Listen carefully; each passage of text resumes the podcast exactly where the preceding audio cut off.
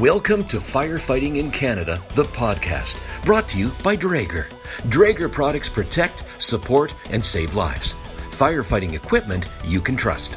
You've tuned in for compelling conversation on hot topics impacting Canada's fire service. I'm Hope B C Fire Chief Tom DeSorcy. Thanks, Tom, for introducing the show. I think we're really lucky here at Firefighting in Canada to have a voice like Tom's helping us out on our podcast. I don't know about all you listening in, but it gets me really pumped to talk about the fire service. Plus, this is my first time hosting an episode, so I'm pretty excited about that too. I'm Jason, Associate Editor and guest host of today's episode, and we've got a great, relevant show lined up for all the tens of thousands of listeners tuning in today. Okay, maybe not thousands. Even a few hundred listeners would be fantastic. We've only been doing these regular podcasts for the last six months or so. Anyways, I've got Shane Mintz on the line, and we're going to talk about an article he wrote for our February issue.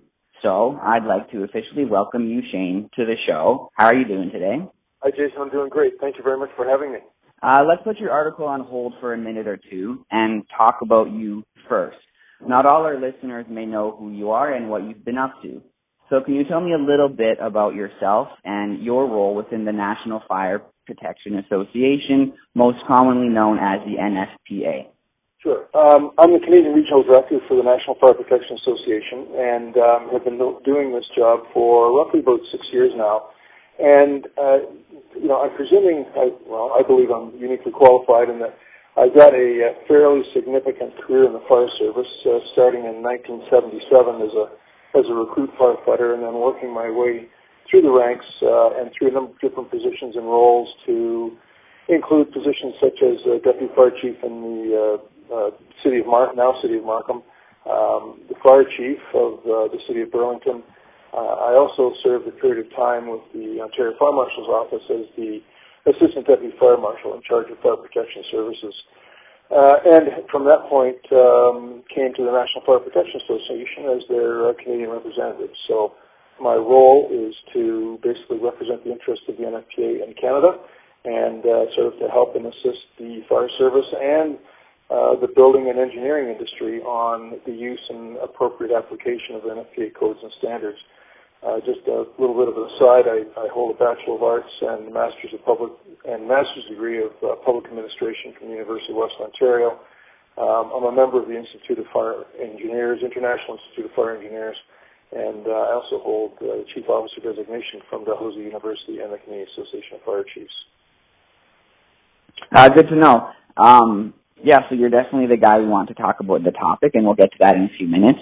Um, so you said you were obviously firefighter-in-chief for a while. What made you want to switch or start that second career in the administrative side of the industry? Well, Jason, it's really a case of uh, working towards achieving certain goals and objectives, and it's also working towards seeing things done and, and wanting to try and make a difference, uh, whether that be improving a process, whether it be improving a program or an initiative. Uh, Those were always the targets or the goals for me to uh, continue to move on and uh, pursue new and different challenges uh, throughout my career. Uh, nice. And so the last thing before we dive into your article, can you just explain what the N F P A is in a few sentences? I'm assuming our listeners know, but that's never a good idea, and it's always just a good idea to be reminded. Absolutely. No problem, Jason. Uh, the National Fire Protection Association is a worldwide leader in fire electrical Uh, building and life safety and engineering. Uh, the mission of the organization is basically to uh, reduce the worldwide burden of fire and other hazards on the quality of life by providing advocating, uh, providing and advocating for uh, consensus codes and standards, research, training, and education.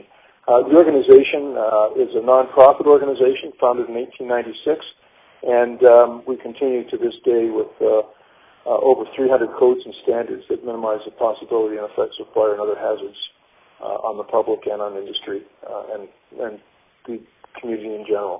All right. Uh, so back to why you're our guest today. Let's talk about your article titled Legalization of Cannabis Presents New Challenges. Now, we don't very often, if ever, tell our columnists what to write. We trust our industry experts to know the trends and what is relevant. So, Shane, why did you pick this topic for your column? Well, uh, it, first of all, it's, it's very timely. Um, as uh, many of our listeners or many of your listeners may be aware, um, through, uh, in Canada, Bill C fifty-four legalized the use of recreational cannabis on uh, June twenty-first of last year. And uh, the enactment date uh, going into effect was October seventeenth, twenty eighteen. And, you know, that in effect could be what we would refer to as Happy Cannabis Day. Um, but what made this so uh, topical was the fact that um, using a lot of lessons learned from the legalization of uh, uh, cannabis or marijuana in Colorado and in California both, um, it, it leads the fire service to be concerned about certain issues around how cannabis is going to be produced, how it's going to be used, how it's going to be distributed. And, uh, you know, for the most part, uh, the way it's licensed is going to be quite important to every local uh, community, provincial, um, and municipal um, uh, government area uh, to understand just exactly what it is they need to be aware of and what, what they are legally allowed to and what they're not allowed to do with regard to cannabis production. So Uh, some of the processing, in especially the extraction processes uh, in uh, in cannabis production, it can be very, very hazardous, and as such, those are the uh, those are the main concerns of N F P A and of the fire service when one of these sort of grow operations uh, may end up uh, opening up their doors in their various jurisdictions. You wrote about challenges legalization brings to the fire service. Uh, briefly, just what are some of those challenges? Well, um, it, it, we actually worked very closely with the Canadian Association of Fire Chiefs and uh, developed a, a basically a list of sixteen uh, particular issues with regard to the um, the passing of, of the uh, legalization of marijuana and cannabis. Um, number one was that, you know, the, the act basically is very, very uh, silent, or is quite silent, on, on any fire protection measures that are required. And as such, that causes the fire service a concern because it doesn't give us a proper and adequate um, forum to discuss the, the, the concerns and challenges that we have. So, you know, basically it's approvals. You know, building and fire officials, they need to be made aware of applications and details of proposed facilities. Those are kinds of things that typically don't happen.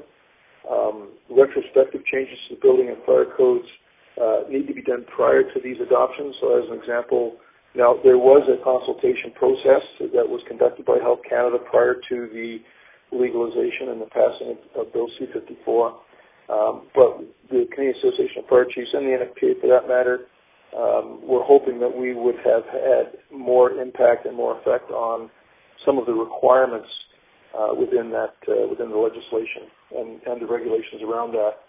Uh, you know, some of the other things that we were concerned with was uh, means of egress and Well, uh, means of egress are addressed in N F P A one, uh, the N F P A's fire code, uh, in Chapter thirty-eight that uh, adequate egress must be provided with, uh, uh, with no non-compliant locking devices in place.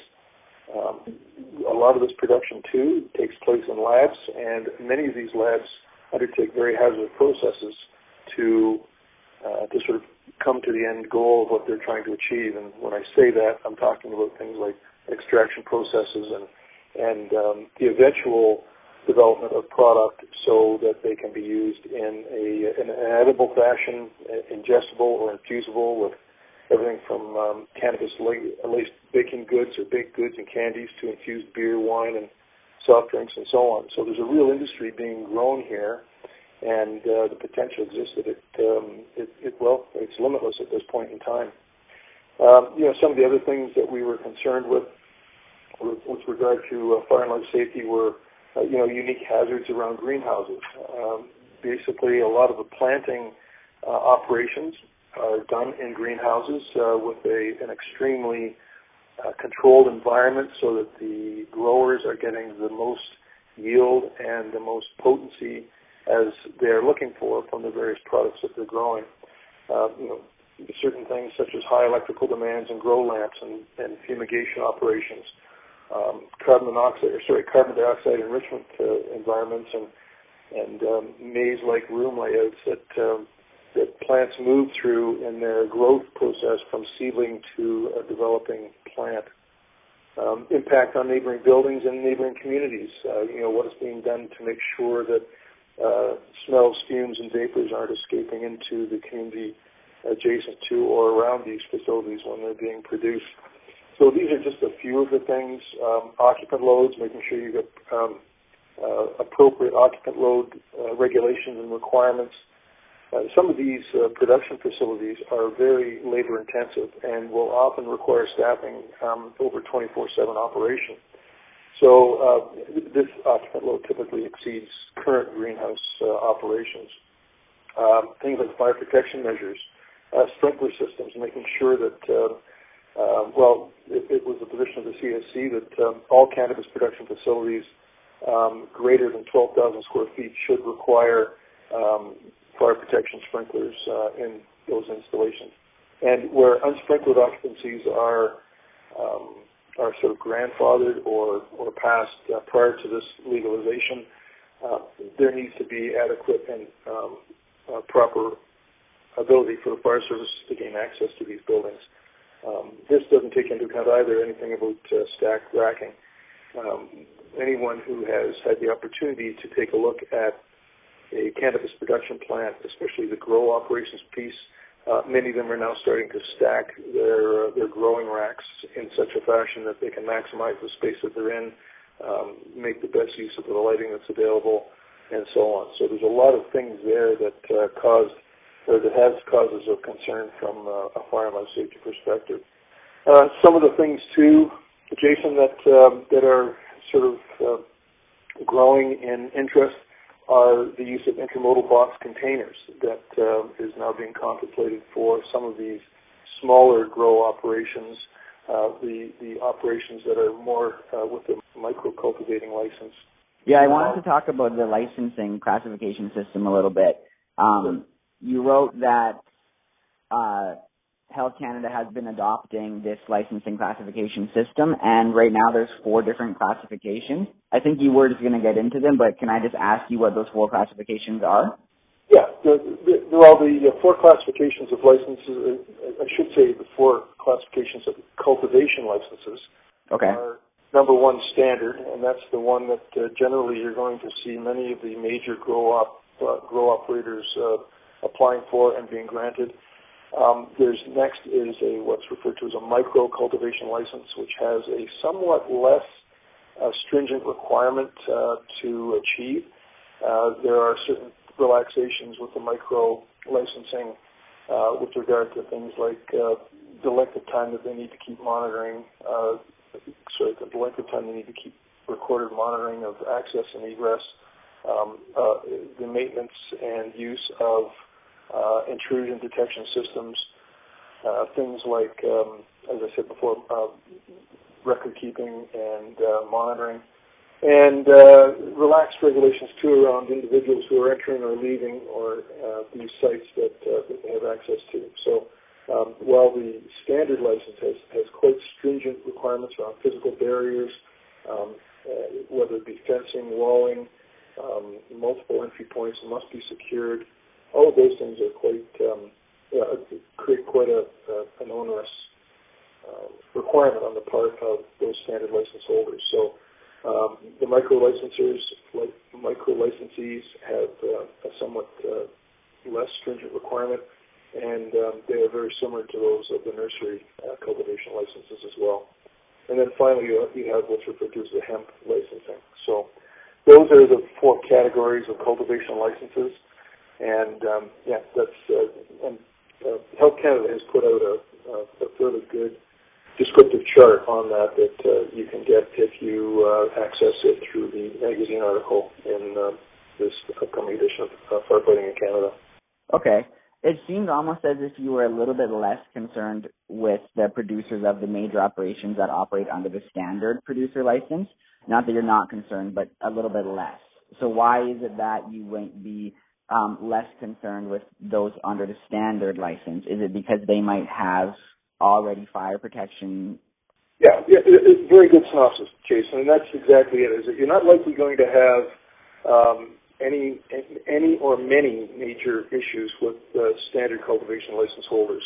Uh, they are regulated. They are uh, uh, visited on a routine basis by Health Canada, and Health Canada has a routine view of all of their operations and records, you know, even to the point of uh, a producer being required to record um, every uh, plant that they have.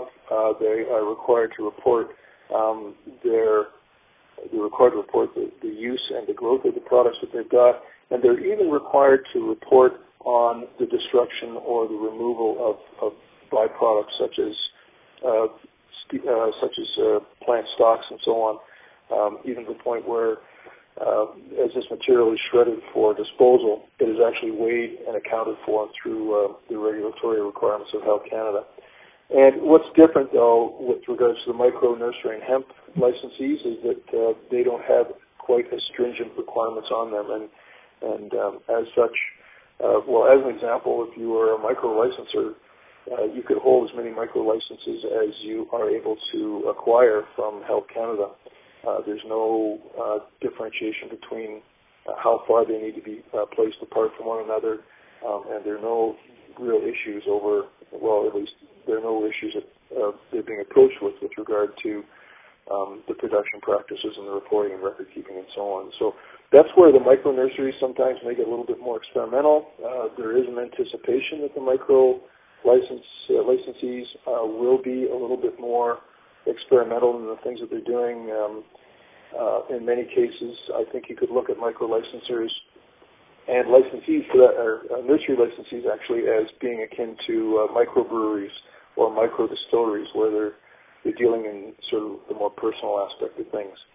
Um, the, the one thing, too, Jason, I think that is important, uh, especially with regard to the uh, the regulation, is that uh, Health Canada has provided for the fact that um, there may be certain numbers of individuals who want to grow their own cannabis, and as such have allowed in the regulation Uh, the provision of four cannabis plants per household. So that might be a bit of a difficult thing to kind of regulate or kind of monitor and control through uh, the regulatory system. And it's it's when individuals start to get experimental with the, the uh, not only just the growing, but also maybe perhaps even participating in some extraction processes and so on, and even to the point where it, just last November uh, there was a fairly significant house explosion Uh, in Whitby, Ontario, whereby uh, um, uh, the occupants of the building were displaced. Uh, a mother and daughter were uh, injured, and as such, um, yeah, uh, still waiting to hear back the full story on that particular explosion, but the initial reports uh, indicated that it could have potentially been uh, the result of a um, of an extraction process that had gone wrong in, in a residence. So that, that's the kind of thing that, you know, and, and the Internet is a great place for people to go and learn how to do all of these things and understand how processes work. But, again, in in high-hazard uh, areas and in high-hazard uh, applications and processes, uh, yeah, it, this is something that uh, individuals probably shouldn't be playing around with. That would have classified under the micro operation. If the one was in the home, that's a micro? Well, I, I wouldn't even call it that, uh, Jason. What I would refer that to is as someone who's got um, four plants in their household and um, and they're experimenting with it, more or less. That makes sense. Um, so, what kind of problems would those those ones, for example, and also the micro operations pose specifically to the fire service? Uh, well, again, getting back to first of all the knowledge of where these places are.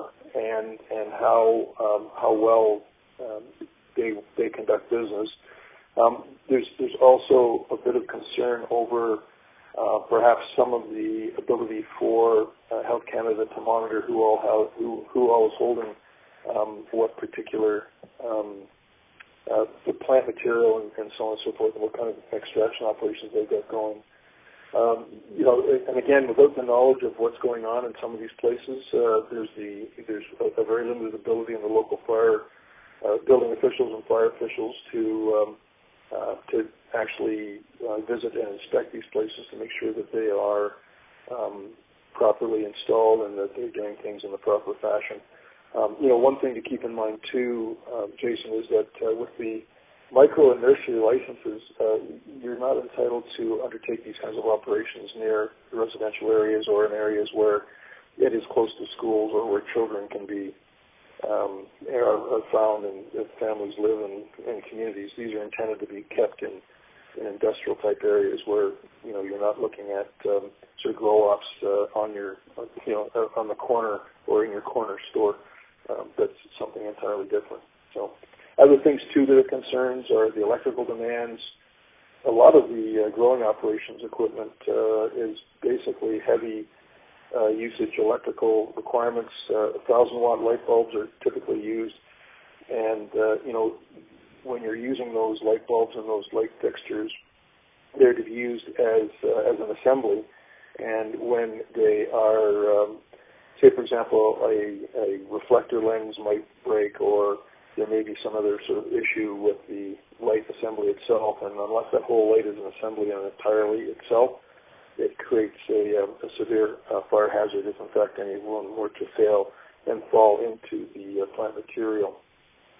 Uh, and then, of course, too, there's, there's this notion of, uh, or an idea that to keep in mind that, uh, in fact, is there enough hydro capability in the community to actually manage these kinds of uh, grow operations when they are um, when they're in place. So um, space demands, making sure again without the ability for fire services to go in and inspect these operations uh, or even know where they are.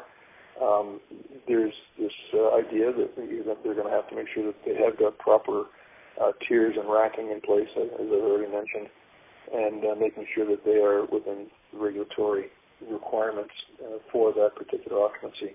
Another one of the issues is that cannabis production plants aren't specifically addressed in national building and fire codes. I'm not sure if you already touched on that or not, but um, if you haven't, uh, what plans are in the works to address that issue? Is that an N F P A concern? Like, is that, do you guys have a say in building and fire codes?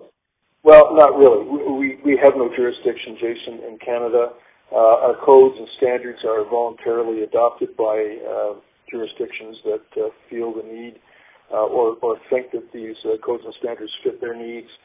Uh, one of the things that we have in Canada is that in, under the current building and fire codes, uh, if you uh, sort of hunt and peck through the various uh, codes, you will be able to find certain pieces uh, that are in place for um, these certain pieces are in place that you can actually go and consult with, like, say, for example, uh, occupancy loads or uh, door opens, egress, uh, exit widths, uh, so on and so forth. All of those place, all of those items are actually in the building and fire codes, but for an individual to be totally compliant, they have to hunt and peck through all of those things. Um, one of the things that the N F P A has done, and we, uh, we helped, and this helped inform the Canadian Association of Fire Chiefs a great deal, um, was N F P A one uh, twenty eighteen revision, Uh, whereby in Chapter thirty-eight we actually have a chapter focused specifically on cannabis grow operations and um, marijuana production facilities. So that's one of the things that we have uh, worked hard with at trying to make sure that people are aware of. Uh, some of the other activities that are ongoing right now are um, some developments of uh, with the uh, C A N U L C or the Underwriters Laboratories in Canada. Um, they've actually undertaken a standard development process, um, C A N U L C forty-four hundred, and uh, that standard basically goes through the regulation from top to bottom, everything from um, site security through to production methods, and uh, basically covers uh, many of those factors that are that are concerned. So there's a couple ways that different municipalities or different areas of jurisdiction can go with this. They can They can look at the C A N U L C forty-four hundred standard and apply that where they would like, um, or they could uh, consult N F P A one uh, Chapter thirty-eight, which is our, our marijuana production chapter of the standard. Okay, so if a fire chief or a firefighter or just another official interested in, in these changes, would the quickest but also a very good way to direct them would be directing them straight to Chapter thirty-eight? Would that be maybe your first suggestion? Well, it's certainly my first suggestion. Um, however, uh, a Canadian fire chief, or a fire chief in a Canadian jurisdiction, um, is somewhat obliged to sort of look at Canadian standards prior to others. But there's certainly nothing that would uh, prohibit them from from moving towards uh, chapter th- moving towards Chapter thirty-eight. Uh, it's uh, it's a good um, Uh, it's, a, it's a great standard, and it basically outlines the basic requirements for uh, for permitting facilities. It, it uh, provides guidance on grow operations, fumigation, signage, temporary walls and tarps, pesticides, and so on. And these are all sort of the fire hazard and, and, and life safety risks that are involved. Um, the CANULC standard basically follows more so uh, the regulation as it's been written down, and you know sort of follows things like the security measures and that sort of thing, where um, the Chapter thirty-eight uh, gets into a little bit more depth and dispo- uh, uh, depth and discussion on on the very various sort of aspects of marijuana production. And it covers fire protection systems, again, means of egress, uh, growing production uh, of the marijuana plants, uh, processing or extraction, and, and, and transfilling, you know, where you've got uh, materials in uh, extraction phase, uh, there is a uh, high degree of likelihood that you're going to be using a high-hazard flammable liquid, and as such, uh, you're going to need to make sure that those operations are transfilling those facilities in a proper way with proper grounding and bonding, and making sure that you're controlling any ignition source or sparking uh, capability. Um, I know the N F P A is available and just has a lot of information and resources to help. Um, what's the easiest way to get at your guys' information? Just for someone listening, your website, was that, is that easy?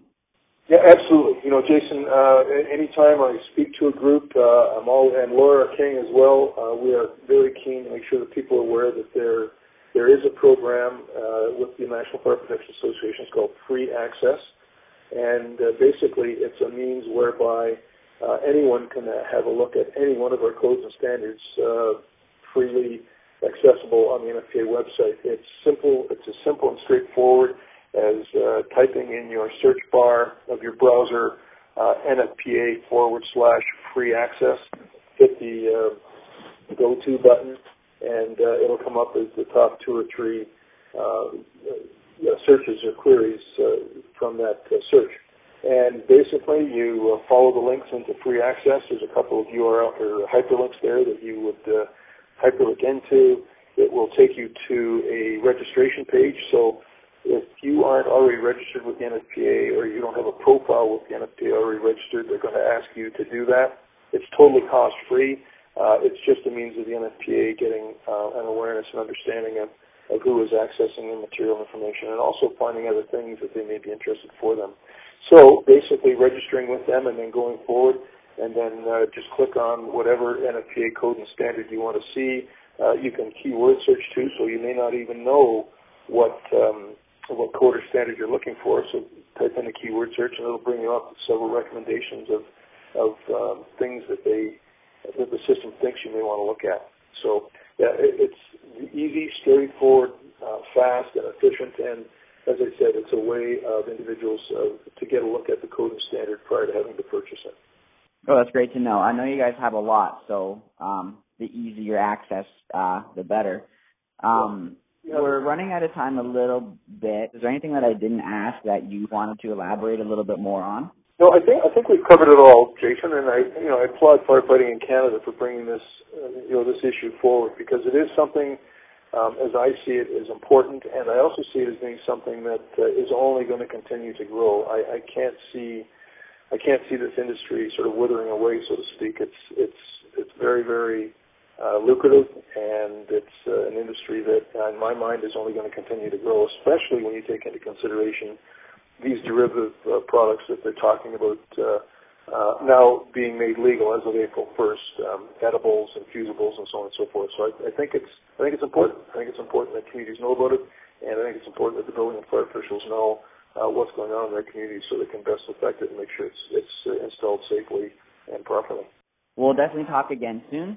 And to all our listeners, you can email Shane at canada at N F P A dot org or Laura King at canada C R R at N F P A dot org. Thanks again for talking to us, Shane. Any chance we get to chat with someone from the N F P A is great. Check out our website for some great previously recorded podcasts full of content directly related to issues Canadian fire chiefs and other officials are currently facing. I'm Jason, and I'll talk to you all again soon. Thank you for joining Firefighting in Canada, the podcast, brought to you by Draeger. Draeger products protect, support, and save lives. Firefighting equipment you can trust. visit firefighting in canada dot com and click on Hot Topics for more episodes.